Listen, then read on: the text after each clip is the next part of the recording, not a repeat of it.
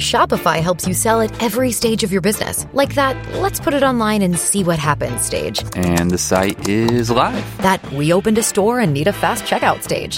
Thanks. You're all set. That count it up and ship it around the globe stage. This one's going to Thailand. And that, wait, did we just hit 1,000,000 orders stage? Whatever your stage, businesses that grow with Shopify. Sign up for your $1 a month trial at shopify.com/listen. The problem with feeling good, sometimes you want to feel better. And that's what I realized. I felt good. I wanted to feel better. What was that better going to look like? What drug could take me to that better? So beside our LSD parties and all this and things like that, and I still would take a little bit of that, and the old days was called Quaaludes. But all day long, remember, I am the director of high school guidance and the soccer coach. I sat in a tent with the Indians smoking peyote and drinking this tea, doing a sweat lodge. You think you see God? You do, But see, now the greatness is I see God without anything. And that's the greatness of life.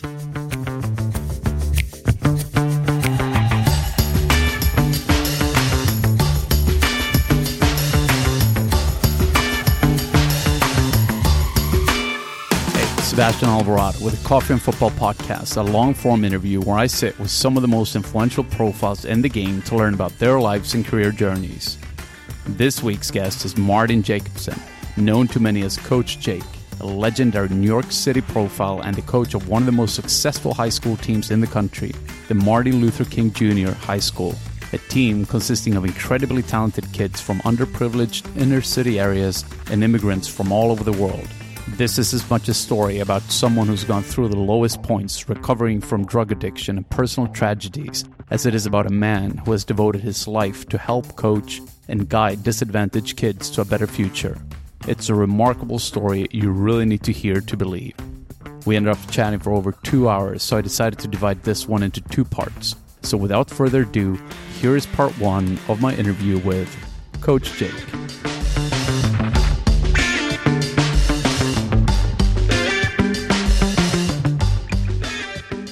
Coach, it's a great honor to have you here. I've heard about you throughout the years from many people, so I'm very happy that we finally made it happen. So let me formally welcome you to Coffee and Football. Oh, thank you, Sebastian. It's an honor to be here. Lovely place and great day. Great day for me to be here. How are you doing today? I wake up at this ripe age and just glad I'm alive and feel good. No ailments. And chock full of energy. Is that what most days look like for you? Because you seem to be a pretty positive character. I wake up happy every day. Unless there's an unfortunate loss of a championship or something, then I'm miserable. I don't wake up miserable even if we lose a game or as a coach. But I do wake up ecstatically glad to be alive. My life is good right now. What are the keys to that positive attitude? Well, you got to look at your background. No one's background's been easy. No one said it'd be easy. I always remember this quote. Doing in my 30s and early 30s, I lived in New Mexico. I was running long distances, still playing a lot of soccer, and I ran up to a mountain. And out of nowhere, I looked down. There's a brass plaque, and it says, "Nobody said it'd be easy." And I couldn't believe it. I don't think I ever forgot that. Every day you just wake up feeling good. Listen, everyone has soap operas. Everyone has ups and downs. I have dysfunction in family. I've got a lot, if I dwell on the negative, to think about and be miserable and take, all kind of antidepressants. That's just not in my DNA, let's just say. And I'm very happy to be alive. And what I'm doing, I love. I spent a lot of years 43 years as a professional educator. I'm not sure everyone calls me professional, but I was an educator. And it's been a good ride. It's especially good when you're plus 70 and you're feeling the way you do and, able to still work out and feel good and have positive energy and love being around kids. And things are positive right now in my life. Yeah, I bet. I mean, it's very contagious. So you get people around you going as well. So how would you describe the workplace where you're at today? Well, this is the way it is. I spent all these years at a high school, inner city high school, the last 30 plus. It's had its problems, its ups and downs, but the one thing I've developed is a fantastic program. It's not just a team.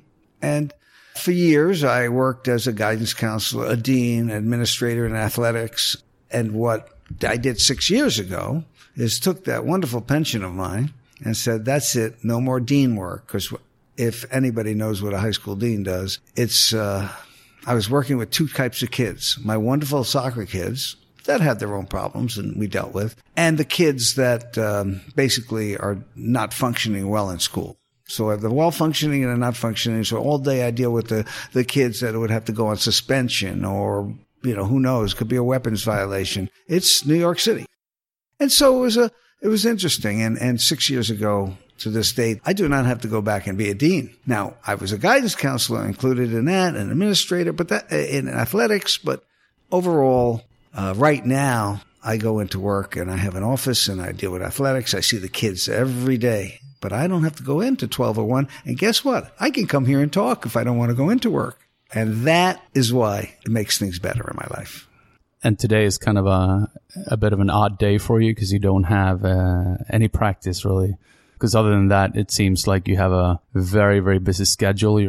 What's a typical day for you? So take me through kind of from the moment you get up, what time do you get up, what types of routines do you have, and then from there on? Well, it depends on what's scheduled on there, occasional doctor appointment, occasional situation with one of my children.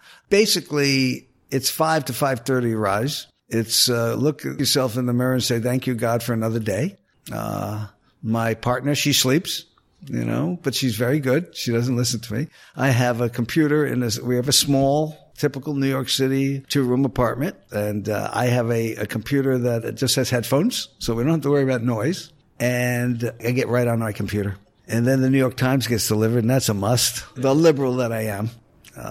Eventually get to read a little bit of that. And I drink a little coffee. Drink 3 glasses of water and about 40 vitamins when I get up. I'm on a vitamin regimen because of some of my past ailments. And I start immediately with emails and correspondence because I'm going through so much. I also have a team app that gets notices to all the team in case I want to give them a little extra nudge, like good luck today in the beginning of school. But everything's automatically listed in games and practices. Mostly that. Then got to work out a little bit. And since I tore the left shoulder out with the rotator, I do bands. I do sit-ups, bands. I have a stationary bicycle in my house. I do that. Sometimes I will do go stop everything, go take a nice hour walk. It just depends because the thing is, but eventually I'll end up back at school. So the good thing about my schedule and retirement is I'm able to end back at school, of which is a soccer office, and you must see it. It's beautiful. It's great. And it's small, but it's they kids every day, whenever I'm there, if I'm not out of town or something, from the 6 floors in the building, and it's a big building, come and see me after school every single day, season or no season. And that's about 30 to 40 kids. In getting in on that on MLK, tell me a little bit, like what kinds of kids do you get into the program and maybe even backing up a little bit and get an understanding of how do they get there and what does that selection process look like? Okay, so what we have in the New York City public schools at this current time, what MLK High School was a large urban comprehensive high school. Now, your listeners overseas might not understand the educational system, but New York City came up with this plan that they're going to disband all large urban high schools. And on each floor of the high school, they're going to make a school. So literally MLK became MLK Educational Campus. So on each floor is a different theme, let's just say. So that's an understanding that people have to understand that. So we have the Hunter High School for Science, right? Hunter Manhattan, Hunter Science High School. Number 1 rated high school in New York City. It's better than Stuyvesant and this, and my arch rival Beacon doesn't even compare to what we have. 400 kids, hard admission, bright kids. And then we have a high school for law. We have a high school for art and tech. We have a high school for urban studies, urban media, a music school in the building. So each floor. So what I do is then I go around and I work with distinct clubs. Manhattan Soccer Club, one of the main clubs, one of the higher level clubs in the city. And Asphalt Green now is coming about live. They're coming live as a program. And I know the coaches there. One of them helps me with my program. We have Central Brooklyn, one of my top kids from the islands. He coaches a great program. Central Brooklyn Soccer is really good. So I'm able to go and say, okay, why don't you apply to these schools? And New York City has an open enrollment system. Any kid, first choice, any choice they make, they have to apply. They try to get in one of these schools, and I talk to the counselor, I talk to things, and I said, just apply. We'll get you in, you know. And these are players that are targeted. And it's legal under the Department of Ed policy to ask a kid to come to your school from 8th to 9th grade. So I meet the kids in 7th or 8th grade. Then I get a huge amount, or a fair amount, I shouldn't say huge, of family members, of kids who played for me, or coaches. I've got this one guy in the Bronx, runs a small league, Donovan, my coach Donovan. Jake, Jamaican national just came over. You know, how can I get him into your school? So I says, well, you know, go to the enrollment office and request a school, because kids are allowed choices. Now, a lot of people say, well, they shouldn't be allowed for soccer. Well, why not? Why not? Why shouldn't you be allowed for anything if you're part of a program that's going to get you an education? Look, I got a 96% plus graduation rate. I've got 20 professionals who played for me, and I got hundreds in every college you can imagine, from UConn to St. John's to Bradley to Virginia to North Carolina State to Little Bethel in Indiana, which is an NAIA school, to Bethel in Tennessee, which is an NAIA school, where kids get free money and their lives have changed. And why shouldn't they come if they're that caliber of player? And not everyone is, but that's what we bring on. And the kids seem to be happy to be part of this process. And you get kids from quite a few different backgrounds. And can you talk about that a little bit? Oh, yes. Each year, the dynamics of the team changes. Sometimes it's more Hispanic. Sometimes it's more Caribbean, I should say. Sometimes it's West African.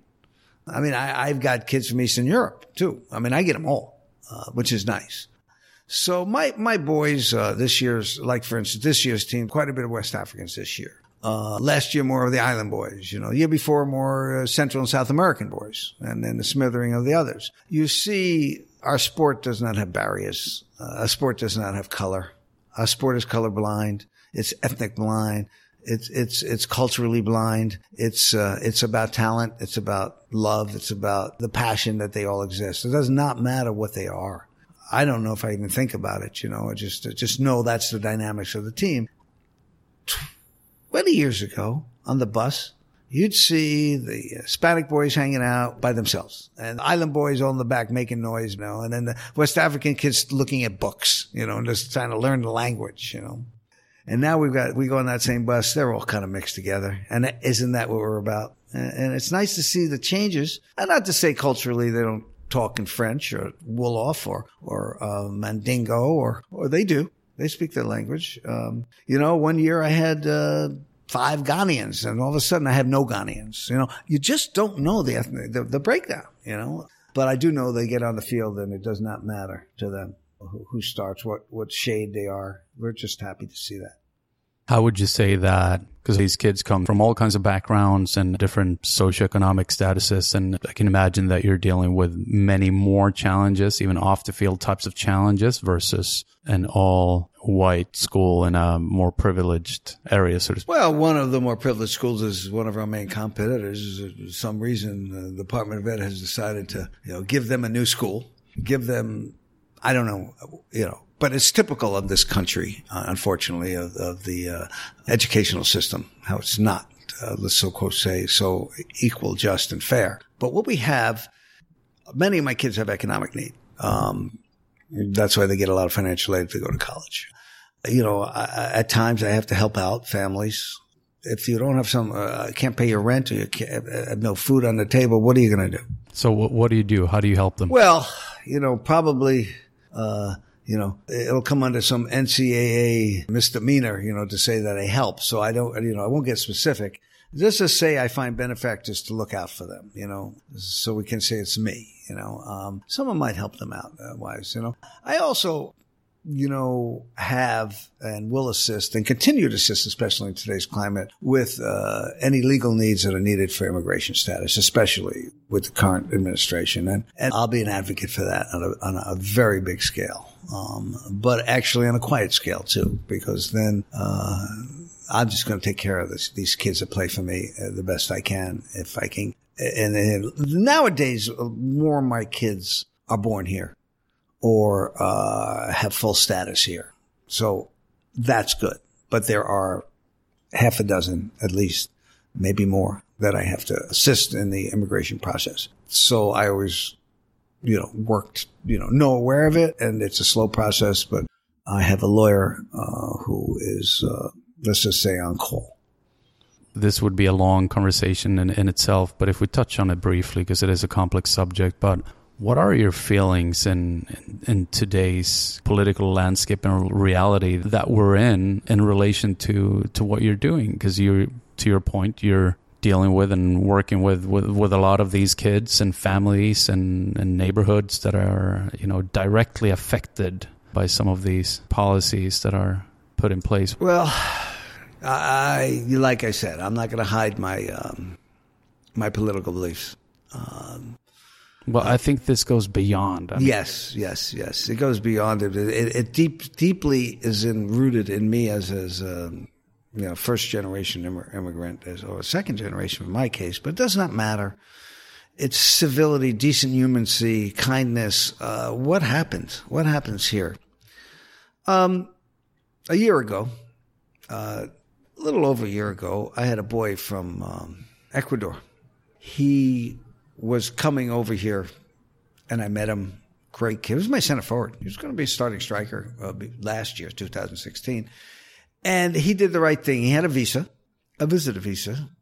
And because you're not allowed an I-20, a student visa, because if you go to public school, I don't know why not. But, you know, this is similar to what's going on now with the DACA.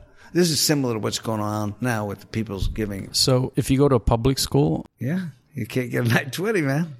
No, not allowed. You can have to be in a private school, pay all this money to go to high school. This is high school. Not that college is the same thing, the I-20, which you're familiar with. I am. Yes. Well, I'm one of the lucky ones who got into private school on a scholarship and got a visa that way. So yeah, but you went to college for that. Yeah, but this is high school. So high school doesn't permit that. So any kid didn't have it. So they come over and they're here and they figure, well, you know what? I'll got a visitor visa. I'll go back because you're required to go back every 4 months, I think. It's something like that on the visitor visa. And I'll go back, visit family, and come back again. And he was doing great in school, learning English. Everything was perfect. And he gets to Kennedy and they pull him right out. And they look at him and say, I think at that point he's 18, and they say, let me have your phone. They take his phone. They call his aunt, says, what school does he go to? This is the school. Duplicitousness on their part. They go to the school, they call her aunt, and they say, oh, he goes to Martin Luther King. And they take him and they lock him up for like 3 days at Kennedy Airport, revoke his visa, and send him back to Ecuador. And that just happened a year ago. Okay. So you ask me if that didn't break my heart, I don't know what did. You know, this is one of them. He's not the first kid I had that's been deported. That's the most recent. He wasn't deported. He was just allowed an entrance and now can never come back for 10 years minimum, you know. See, their opportunity was that this kid would be here. We'll get him into an I-20 into college and then we'll continue keeping them here and then, you know, whatever reason, get permanent residence with the grace, if he gets lucky. Permanent residence. That's our goal.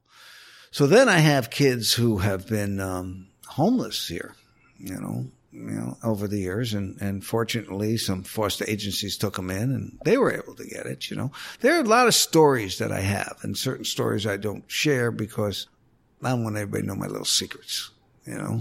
But I'll go all the way out to do anything I can to save the planet. Look, I can't save the world. I cannot save every child. I can't save the 780,000 people that this darn president has decided to revoke, and this Jeff Sessions character, his henchmen, and this nonsense, and it's disgusting, it's disgraceful, it's inhumane. That's part of it. I have kids under that, okay? There are kids that played for me that I'm very aware of that come under that presidential order that President Obama put forth. I am not going to tell you that I'm anything but against this whole situation. Again, I can only save who I can save. And the old adage, you save one life, you save the world. It's from the days of the Holocaust, which I'm very familiar with as a person of that ethnic background myself. Not only have you built a great program and helping a lot of people, but you've turned it into perhaps the most successful high school team around. I'd like to understand, how have you gone about building this? You remember we touched back a little bit on the U.S. soccer, you know.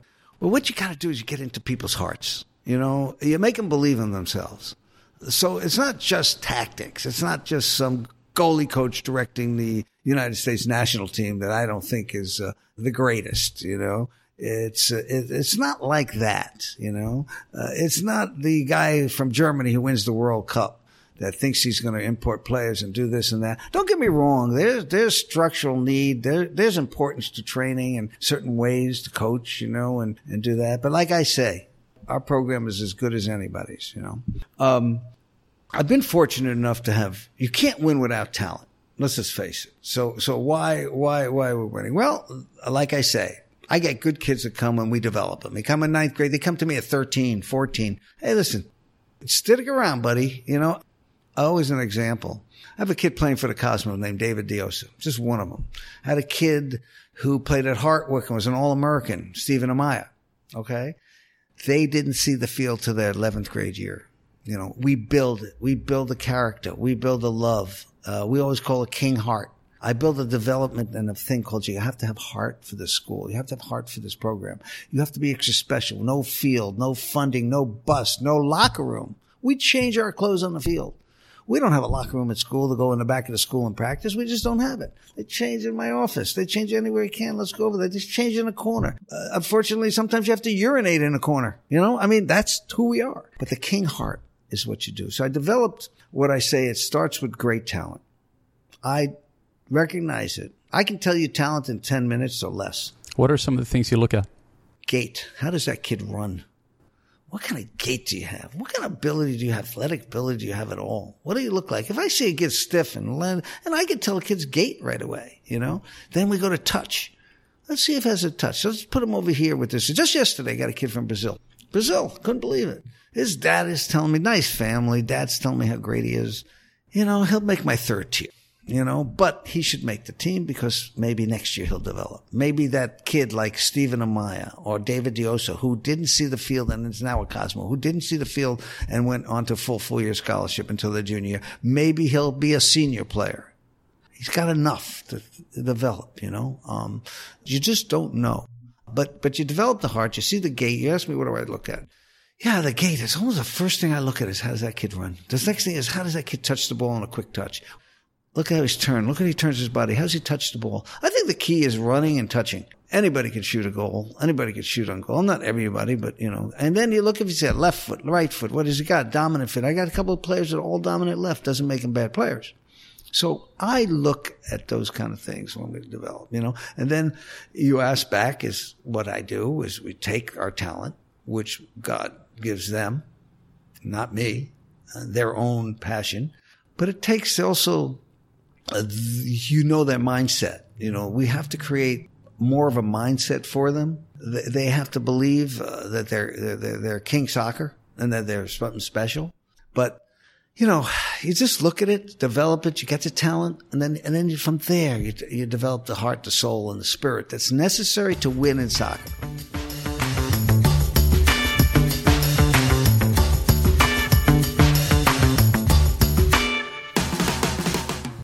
I want to shift gears a little bit and rewind the tape and learn a little bit about your background. Where'd you grow up?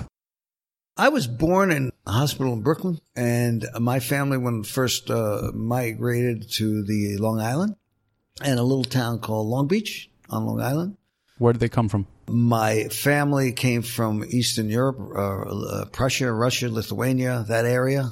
Their parents fled the pogroms of the Russian pogroms, and we arrived in New York City like many immigrants through Ellis Island, and I believe my name was Yakubatsky. You know, Yakubat, something like that. And then there was Jacob and his sons. That was my grandfather. I had 10 brothers. And so it was Jacob and his sons. And I think that's how the name Jacobson came around.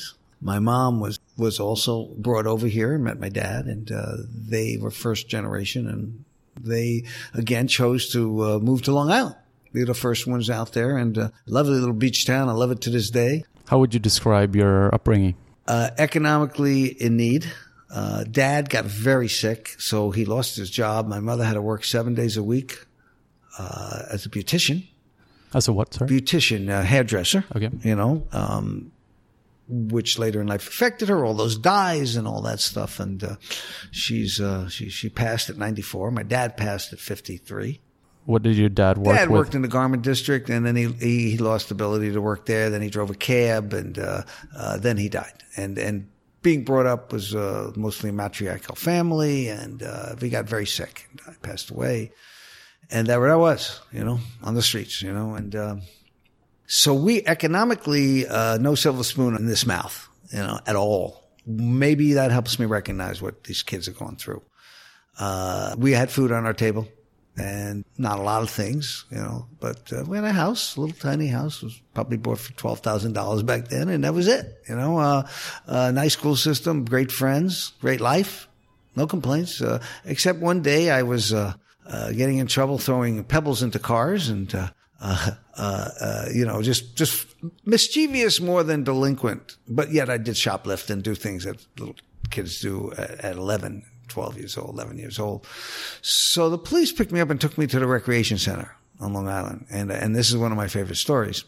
And there was a man there named Herman Druckmann. Can't ever forget him, you know, Holocaust survivor. But my emigrated from Brazil back to the States here, Germany, Brazil, here. And he ended up, I didn't know until a little later in life, he was an All-American from Cortland State. Very, very little German accent. And you want to learn to play soccer? And I said, yes, why not? The police officer took me to him. And back then it makes it ironic to me that we started learning to play soccer, and I got pretty good at it. And we were using cones. They were no goalposts. And the soccer shoes were old football cleats. And I mean, the high rise, high top football cleats with big giant studs in them. And I got pretty good at it. And by the time I was in high school back then, they had a high school team. And I got to start my freshman year. And then I went on to college to play. But Herman Druckmann, he may not know, but his just introduction to the sport of love, the beautiful game, and all these wonderful acronyms we use, it was it. Passion was born. So that was always an enlightening little story. The Holocaust survivor taught me the game. What kinds of dreams did you have? You know, I'm not sure as a cognitive mind that kids have today. I just kind of was a dreamer rather than, you know, like a daydreamer more than a dreamer, you know. I knew one thing. I always wanted to be a gym teacher, and that goal got fulfilled. You know, my bachelor's degrees in physical education. I always felt that the guy coaching me in high school, and we had 3 different coaches, didn't know shit, and that I could become a better coach. That I knew. That I want to be a gym teacher and coach soccer. Yeah, I always wanted to. And it's amazing that back then I was 15 or so when I said, yeah, I want to go to be a gym teacher. You know, I didn't have the grades for Cortland State, but you know, somehow I got out to Ball State University in Muncie, Indiana. And there was a coach from New York City, New York area, Long Island, was coaching out there. And somehow I ended up there. And back then, not scholarships, you know, I mean, I was able to get a graduate grant, and I was able to get a little cut off on my tuition. Like they gave me the last couple of years in-state tuition versus out-of-state. So to make up a lie and say it was a full scholarship, there are no such things, you know. So you did your bachelor's in phys ed and you went on to do a master's as well? Yeah, I got a master's in counseling. They gave me a grant to go there. I went back a couple of years later after the hippie days, traveling the country after not getting drafted. So I had a high lottery number. Back then it was Vietnam War and all the time. And I was kind of a hipped out, you know. What was that? Like, what was the lottery? Well, what it is I started teaching in 1968. Started coaching soccer and wrestling and everything in New York. And by 1970, they stopped deferments. Back then, it's a little history in life in the Vietnam War, and most people were against it. Bottom line is I was gone to Brooklyn for the physical. I was in line to be drafted. And then the next thing you know, they said, you know what? We're going to put a lottery out there. And when your birthday gets picked, that's when you go. You know, and they picked 190 birthdays that were going to go, and I was 310. So I was teaching, and I said, you know what? I'll go travel the country. And I was, into some, fun times, let's just say. The times of marijuana and drugs and all that was really increasing. And I just decided to travel. And then I was out of money, and I went back to Indiana, to Ball State, and they had an opening, which is interesting. I'll never forget it. They needed to hire a white person in a black program, basically. It was what's that called? The affirmative action. But it wasn't affirmative action, but it was a tumultuous time in the 1970s. It was tough in 1970. It was a time of political turmoil and things like that. But I got selected, and it was great. I made $250 a month, and they gave me free tuition, and I got my master's degree with a 4.0, maybe 3.5, something. But there goes from the 68 average. You go to that. It's pretty good. And now by 1971, I had my degree. And back then, there were some things that went on at college, and you dealt drugs to make money, and you protested the administration, But I worked in a program predominantly of kids who were taken out of the inner city of Gary, Indiana, and Chicago, and given a chance to succeed in college, and they needed to hire for the federal program. Somehow it was me, So it's interesting, Again, I'm colorblind, so it didn't matter to me. It's just that they gave me the job. Tell me about that hippie trip. Hippie trip was like the Volkswagen van jumping. Well, actually, that time it was a Ford van. It was around the country, out to San Francisco to deal with my friend who was a major LSD dealer, meeting up with him, doing all kinds of drugs at that time, recreational fun, I'd call it, partying, and then coming back to Indiana. It was just like I went through all the Idaho and this area and that area, and then I went back. And what happened, if we can follow the sequence of things, of going back to the masters, like I talked about, then over to Detroit and just saying, you know what, I need to get out of here. I just can't deal with it anymore. I can't be stuck in this job. Let me move across to another place. And I didn't know where I was going to go. I took all my belongings, and I was with somebody at the time, the mother of a couple of my children, and then left it and just got in a car. So the story is this. So I'm in Detroit, and I'm still not coaching soccer, coaching wrestling. They didn't have any soccer back then. It's an area right outside Detroit, Trenton. And rented a house from a police officer. It was a funny story, And I was in the park smoking marijuana. And I ran into this guy, Ted. Won't use his last name because, what if he's still 70 years old himself and alive? And he was worked in the Ford Motor Company, and we started talking. He said, do you know if I can get some LSD? And so my friend in California, we're talking a major LSD deal. And I said, yeah, sure, man. I'll get you some. And I need to supplement my income. And this is how I afforded to leave teaching and go forward. Anyway, I was able to start selling 10,000 hits of LSD about every 2 weeks. And it was a Mr. Natural LSD. And it was interesting how any car, I always laugh again, how did any car get manufactured? If the Ford Motor Company is buying this stuff and all the guys on the assembly line are taking LSD, or they got manufactured beautifully.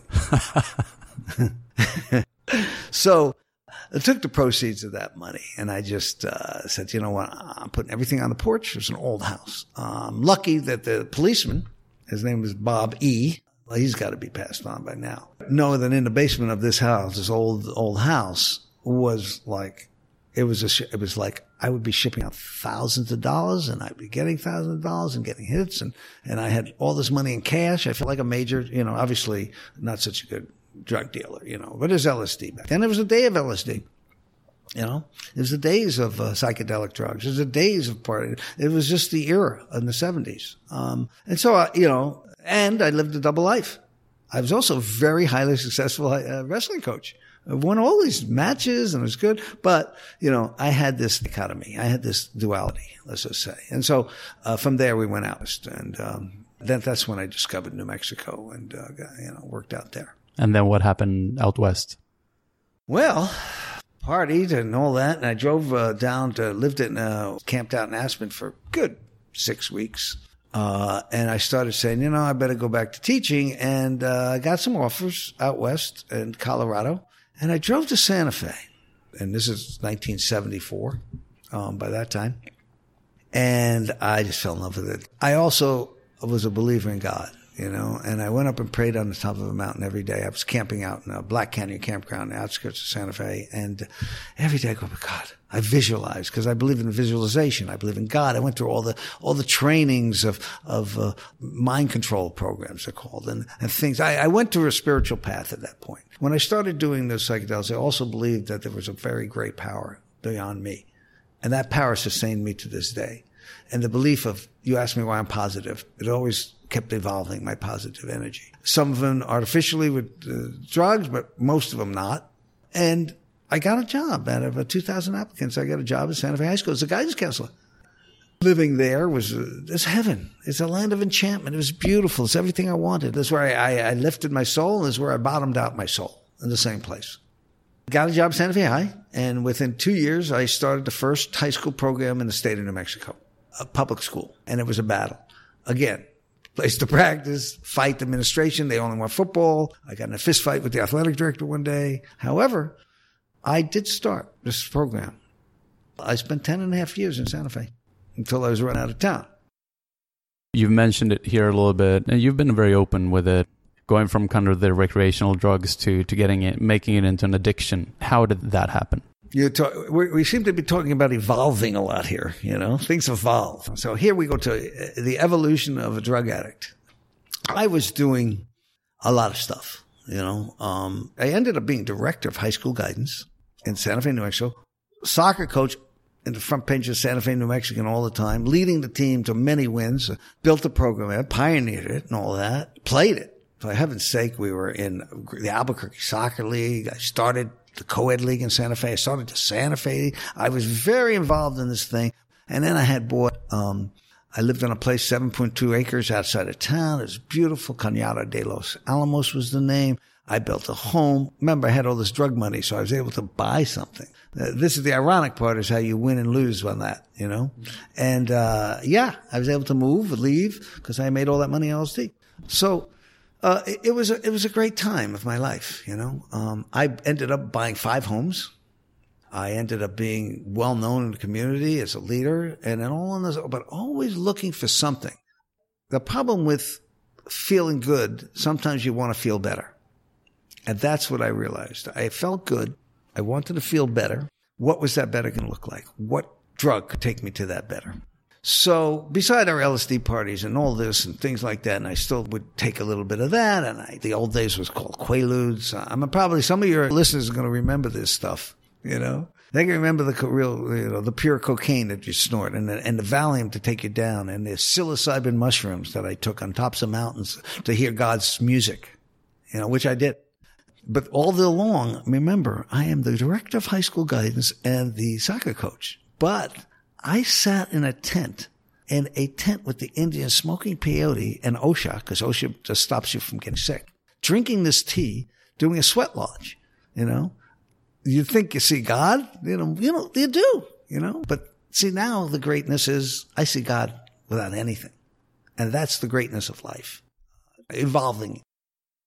You talk about that drive that you had, that you wanted more and you wanted to be happier. And where do you think that comes from? From a lack of satisfaction, a lack of strong ego, not a, not ego is the word, self-esteem. I think that would be the correct word. Let's just use that word. Lack of great self-esteem, right? Lack of, thinking, because deep down rooted insecurity is what creates that, you know. So regardless of how secure you seem, some people really are insecure. It's not something people would say about me now at all. But yeah, feel good and you want to feel better and you turn to drugs. And that's as simple as it gets, you know. And that's where that was going. And, you know, so far so good. It was recreational. I wasn't always there, you know, but then I ran into this woman, and I hate to say it's a damn woman, you know, but I don't want to be sexist. I don't want to be anything, but I ran into a woman who said to me, listen, it's your birthday party. And we always have this huge, you could imagine, 100 people coming to a place. I lived in the mountains and it was a great place. And I had all this land. We had a volleyball court. And they came out to my birthday party, which is, you know, in May, late May, and school is over out there in May. And all these people come and you drink and you do drugs. And this is, remember the years, you know. Now this is the 80s already. And they come out and there I was, you know. She says, would you like to try something? It's my birthday. Why not? You know, so she takes out a needle. And she takes out a tie and she shakes it up, and this is called dilaudid. Now, people don't know what dilaudid is. It's a synthetic heroin. And you shake and bake it, it's called. See, this is a drug, the lesson in drugs here, you know. It's still around to ingest, and shaking and baking is incredible, you know. It shakes down and you just shake it and shoot it. And you shoot it up, and you mainstream it, mainline it, excuse me. And I'm sitting there, it's my birthday party, hundreds of people out. She takes me to the bathroom, she shoots me up with this and go, whoa, and a rush comes over your body. It was a well-known drug before OxyContin, because that's what they were doing with OxyContin. So it's as strong as or was. And they still actually use it at times for pain. But it, obviously, mine must have been emotional pain because that's all I used it for. So I took this. That was it. I think I was addicted in a day. I just think I got addicted that minute, you know, and then she started coming around more and more. What kinds of effects? It was a euphoric effect that these people are feeling on this heroin these days. This is why it's so unique, you know. And then we started hanging out. It was the summer, so it was easy for me. I wasn't coaching. I was trying to play soccer a little bit, which I love. We were in the summer leagues, and I was getting ready to coach again. Things were good, you know, but you know, that right there became my ecstasy of drugs. It was the downer. It wasn't the cocaine. It wasn't the LSD. It wasn't all the stuff that I had experimented with. It was recreational. And from there, we continued on this, you know, very dysfunctional relationship, you know, but based around drug addiction. And right there and then, the next thing, within 7 days, you could feel the withdrawal, you know, if you didn't have your fix. There was a doctor in Espanola, New Mexico, that was giving them out like candy. And so we would drive up there, tell the doctor my foot hurts. Each of us get 10 of those. They'd last a while, and then you're out. The doctor ends up getting, I mean, I'm shortening the story. The doctor ends up getting busted. Now I'm with this woman saying to her, what can you get for me? What can you get for me? That's when Mexican tar heroin was around. Okay. And I was in New Mexico. Next to tar heroin would come up. And it's black heroin tar. It was like more tar. I remember it. And that's when I started shooting up heroin, you know, because I needed something not to be sick. And that's when things started costing much more money. And that's when my whole life began to fall apart. Incredibly fast, furious. For the next 2.5, almost 3 years, I lost everything. How were you financing it? Were you selling off your property? And ironically, yes. You know, whatever savings I had. My habit was between 100 and sometimes when I quit teaching, I mean later, $1,000 a day. Yeah. Shocking, isn't it? Shocking. At that time. At that time. Yeah. Yeah. That was a pretty sad time in my life. You know, it started out with the 2550 thing. Then all of a sudden I'm selling a picture. I'm paying some guy, you know, I got real close to this, this Spanish Indian named Geronimo. He was my drug buddy, you know. I'm running the first camp, the Sangre de Cristo soccer camp. No one ever ran it before. Probably the first camp in New Mexico for soccer in the summer, you know, and I'm starting to do all these things, you know, and all these things. And you get back to work and, you work to score and you score to work and you live to score and you know, that's all you do is you live to the next day. And it was a pattern that it started that day, my birthday, I would say it was my about my 34th or 35th birthday. It's hard to say exactly. My mid-30s, here I am. Now I'm totally addicted, to heroin. I try to go to work. I'm shooting up in the bathroom. I'm leaving school at noon. Now, there's a campus school that had a place. I'm running across, I'm taking my car, going to the middle of the Sangre de Cristo projects. Okay? And in those projects is Viejo Joe and Margie, couple. And I'm buying dope. I'm in that project. I got stabbed in those projects in my hand, right through my hand, This started to evolve to like a real nightmarish life, as I recollect it, as I go back now, I can talk about it. Right. But when you're going through it, all you care about is where am I getting a fix? Because you really do withdraw. So here's a span of my life. I'd probably be better off forgetting, but it might be good that I recall it for those who are listening or anyone that knows there's hope. There's redemption in life. There really is. There really is redemption. But there I was, a hopeless drug addict, director of high school guidance, first high school soccer coach until I lost, they didn't fire me, but... did they realize what was going on? Yes, absolutely. I got arrested for forgery and fraud while I'm a teacher. What kind of fraud? Oh, I was check kiting. I was making checks up. Back then there was not the system they have now in computers. Forging prescriptions, I was doing a lot of stuff. Because why? Because when you're in that situation, which this country's got to realize, through all these people that are having the same difficulties they're having now that I had, you only care about that because you're so helplessly addicted, so helplessly strung out. I always say I didn't have a monkey, I had a gorilla on my back. That's what I was going through. Did you get into trouble? Did you get arrested? I was doing anything to score. So the way it worked was this. It was a 3-year process, but I was still at school, still working, going over there, scoring, going to the bathroom, scoring. Very functional drug addict. I loved it. It was the ecstasy drugs. Felt great. Go back, be a counselor, very popular counselor, and then living alone at that time with one of my children. My other child left, the ones I have now, in a place in the mountains where that party was, and trying to take care of her, which wasn't very successful. All I cared about was scoring. Would go at lunch from playing racquetball with the governor of New Mexico to being a drug addict. So instead of going to play racquetball at lunch, which I used to do, and I was good at it, I earned up to an A player. And this is my early 30s. Then and now I'm running to score and go back to school and do all that, Like I say, from very high esteemed, very well liked, very well known to that. So yes, what happened a few times was I would maybe write a check, forge a check, steal money, do this stuff like that. Never got caught. The biggest one was an interesting, horrible, horrendous story. No one ever got hurt, so I can't say I harmed any human being. These are nonviolent crimes. This is what happened. At that time, I'm not working anymore. So I leave the school system voluntarily because they put me in a couple treatment centers. They don't work. You relapse, you go back. You relapse, you go back. I've been in treatment centers. I've been there. They try to help you, and it doesn't work. What do they do there? What kinds of... Well, treatment centers are 12-step centers, You first of all, you have to detox, and that's hard, And one place was out in the valley, and they put me for 30 days, And the minute I got out, I relapsed. The minute I got out, the only thing you think about is how am I going to score again? These are the struggles that these people...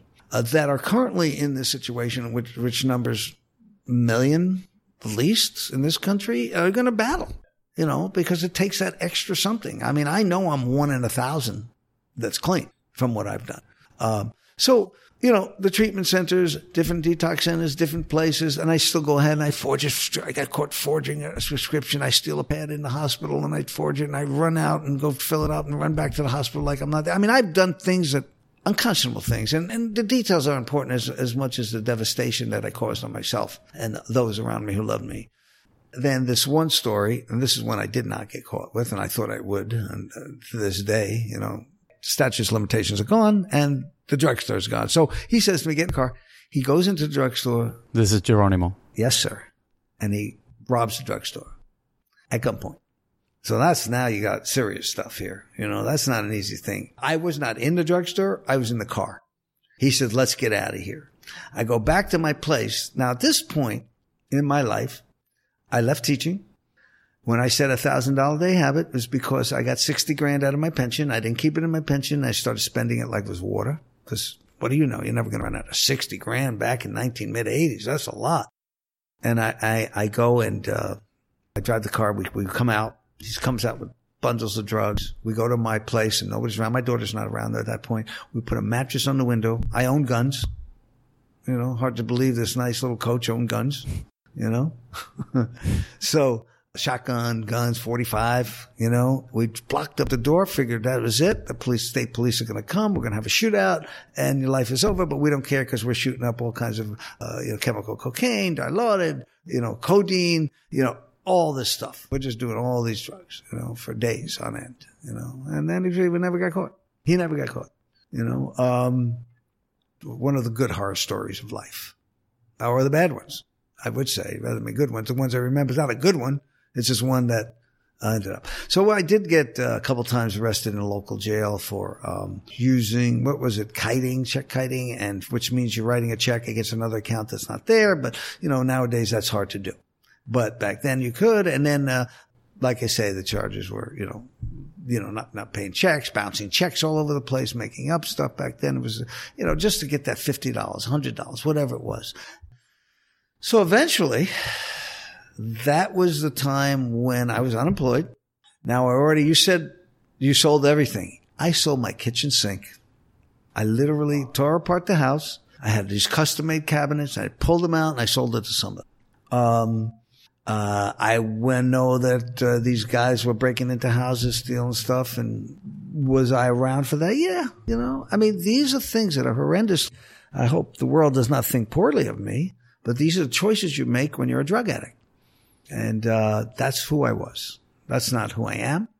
Yeah, and there's so many more those types of stories, so many people who are sitting in prison for these types of things and not necessarily for violent crimes.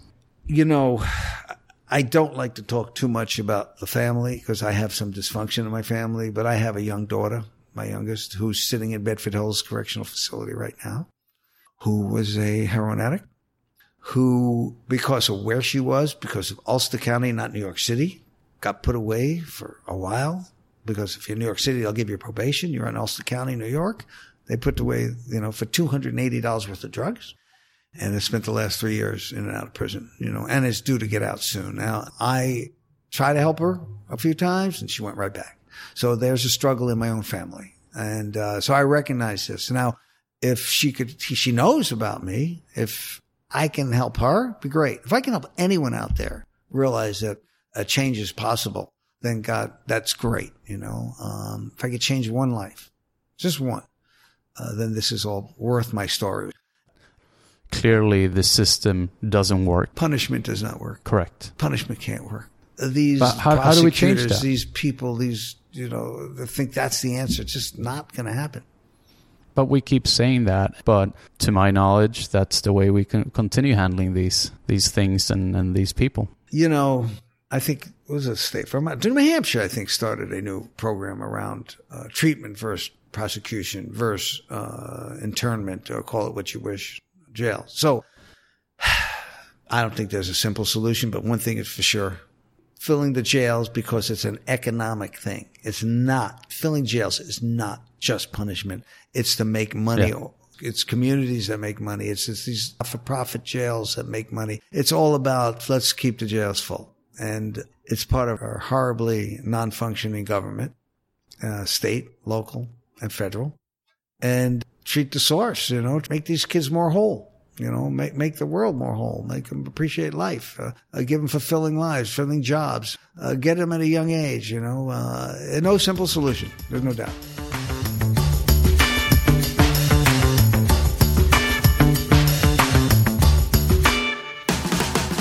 You're still in Santa Fe. You don't have a job. You've sold everything off. Yes. Then what happened? Well, I was still pretty strung out and failed to do that, and I had a bit of a spiritual awakening. I said, I can't do it. I mean, In the drug recovery program, they say, you haven't bottomed out yet. That's a big term you hear. Well, guess what? I just bottomed out. I have a 13-year-old daughter and no place to live. Well, I have a place to live. They foreclosed on the house, but wait until they kicked me out. Back then, so what I said is, Mom, I'm coming home, basically. But Mom was married to someone else by now. And the stepfather didn't want to hear, I'm coming home. But she did take my daughter.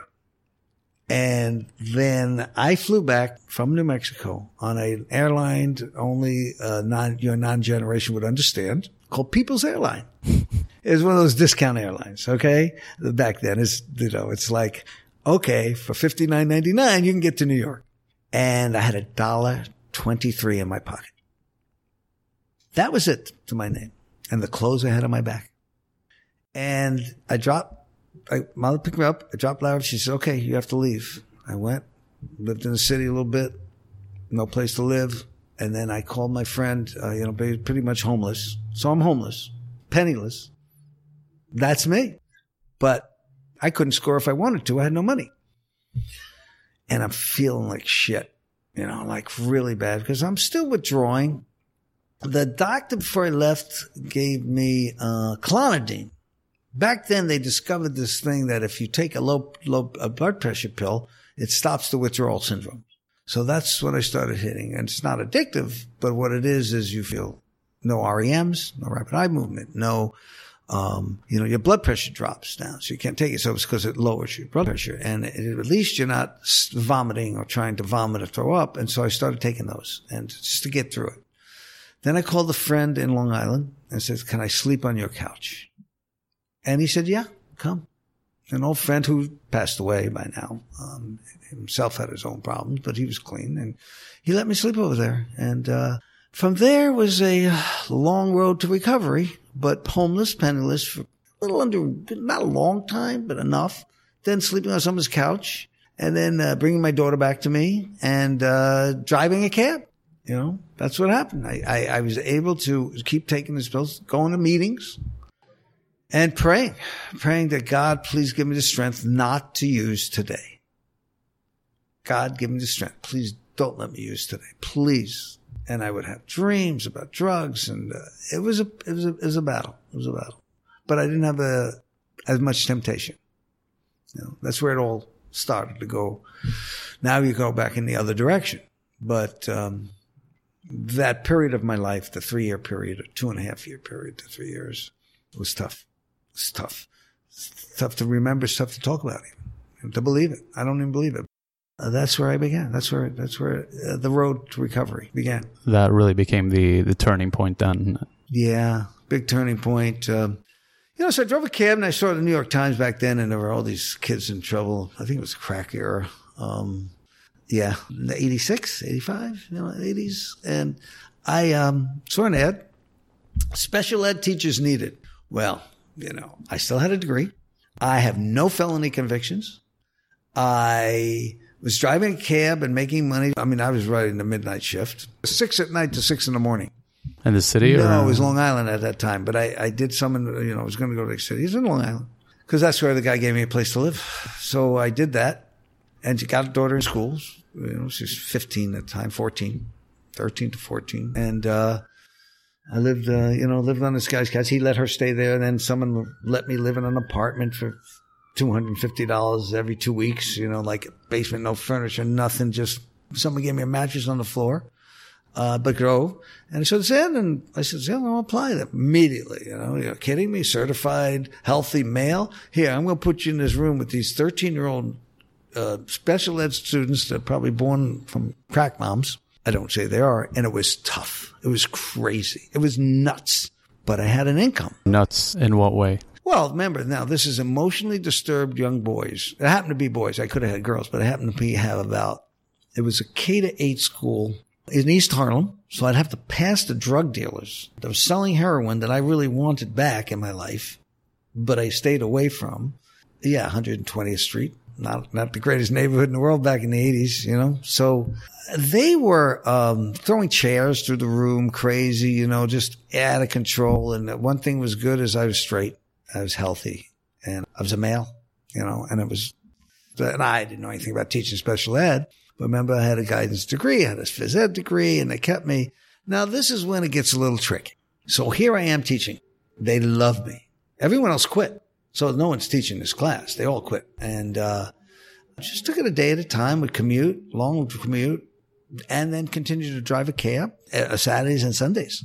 I'd wake up 6 o'clock in the morning. I'd finish my shift. I'd go home, change. I'd go to work the next day, same day. Wow. Yeah, so it was a tough one. But again, I was penniless, you know, I had to make money, you know, and then the Department of Ed, of course, screws your check up for a month or two. So they don't have any pay. So I had to make money as a cab driver. It was a tough time, but I was straight.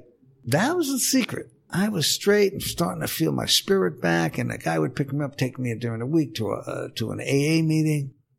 Ah, so here I am. It's May, hot May. I get called down to the principal's office, right? Two detectives are sitting there. They say, you, Martin Jacobson. And I says, yeah. He says, you have a warrant for your arrest in New Mexico. You're going to be extradited and taken back to New Mexico. And I go, I'm looking. I said, whoa. I'm looking and saying, oh my God. You know, I'm flabbergasted. Now this is around 1985, let's say. Okay.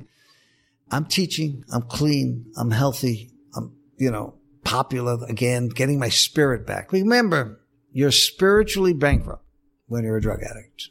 Forget the economic for sure, emotionally for sure, screwed up, but spiritually bankrupt, you know. And but I had that. I still had my spirit. And I never forget. They couldn't believe it was me, so they take me in. They take me out of school in handcuffs. And it's the hottest day of the year. I can never forget. It was June. It was in June. And they stick me at they take me to One Center Street. See, you have to be a New York person to understand this. So One Center Street's where they take you and they put you in lockup. And now you're in lockup. And that's just up the street here. Yes, sir. And it's lockup with 20 other inmates. Everything you've seen on TV, how they lock your feet and hands together and they march you, you know.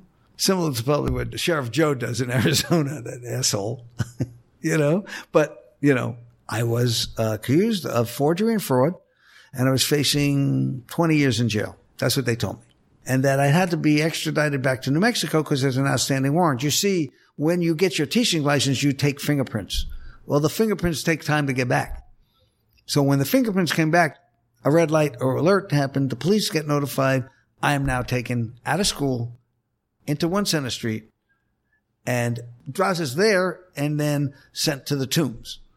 I wasn't sent to Rikers because Rikers would have been next. What's the Tombs? The Tombs is the famous lockup in that area in 1 Center Street. The famous, famous Tombs. That's what they're called. I believe they're still there.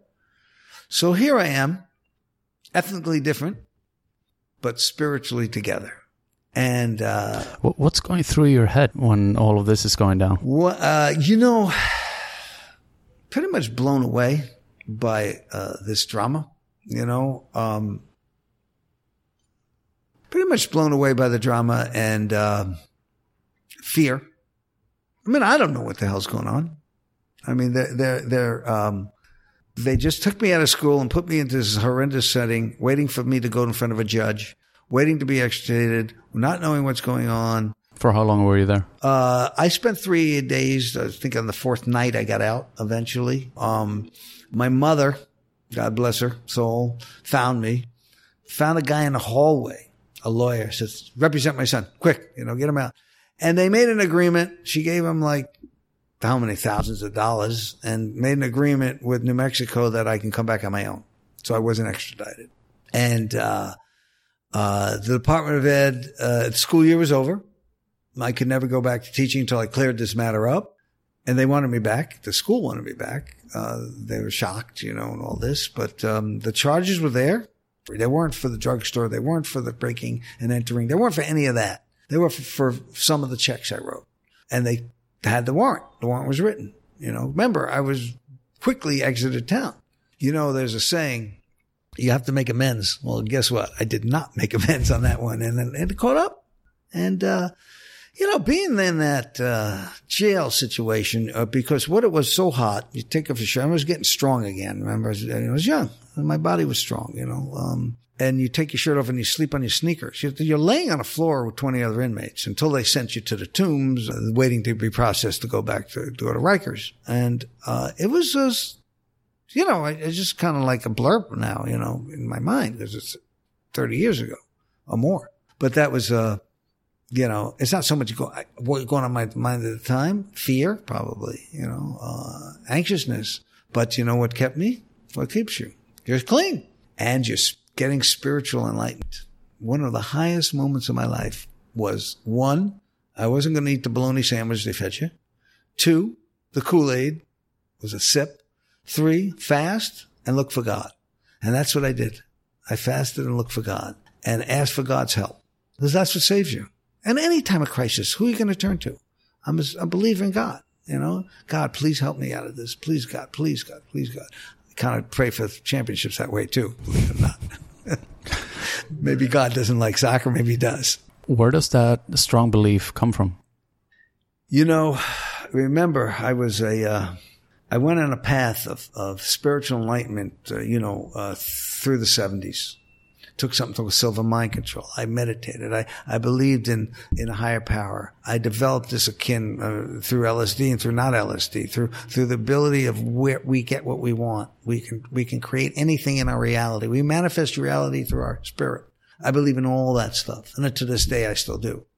The practicing it, you know, like talking to God, believing that God's talking to you.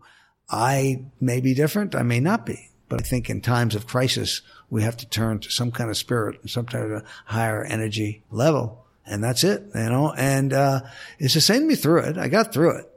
They made me go back. They let me go back and to New Mexico on my own. I had to hire a lawyer. My mother helped me. You know, I had to fly back there. I have friends there, except also people want to kill me there, too. So that was, you know, because I owed money for drugs, you know. So the drug addicts wanted to kill me if they found me. How did you get out of this one? Well, when they came in, I had some real strong letters of recommendation back then, nice typewritten letters that, you know, we didn't have computers back then, and I'd use a wide range of computers. And what it is a police officer that I knew from Long Beach. He wrote a beautiful letter. I had the principal of the school wrote this incredible, gleaming letter of what I was doing with kids. And they decided to give me a shot. They just said, you know what? You piss in this bottle. Piss in this bottle. You come out clean. No problem. Now, I didn't drink. I didn't do drugs. I was clean. So I didn't worry about pissing in a bottle.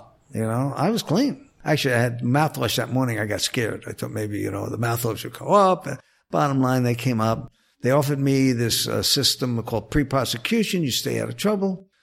You'll go and take some, you know, you'll go urinate in a bottle at times during the first year. You're fine, which they never even asked me to urinate at that. They just left the state. They dropped the cases. They gave me, they didn't, no convictions, no anything. They gave me clearance. I go back to the Department of Ed back then. It was called the Board of Education. I gave them all the documents. They reinstated me into class. And then the journey begins once again, you know, into school in East Harlem. And then in 1994, King came open. I said, that's it. I'm home. You know, what can I build? Build it and they shall come. And that's what happened since then. Now, I hope that makes chronological sense. Absolutely. But you hit me on my downside and my coming up. But those are some of the stories, the horror stories I have. And if I think deep enough, we can probably come up with a few more. But I think that'll do for now.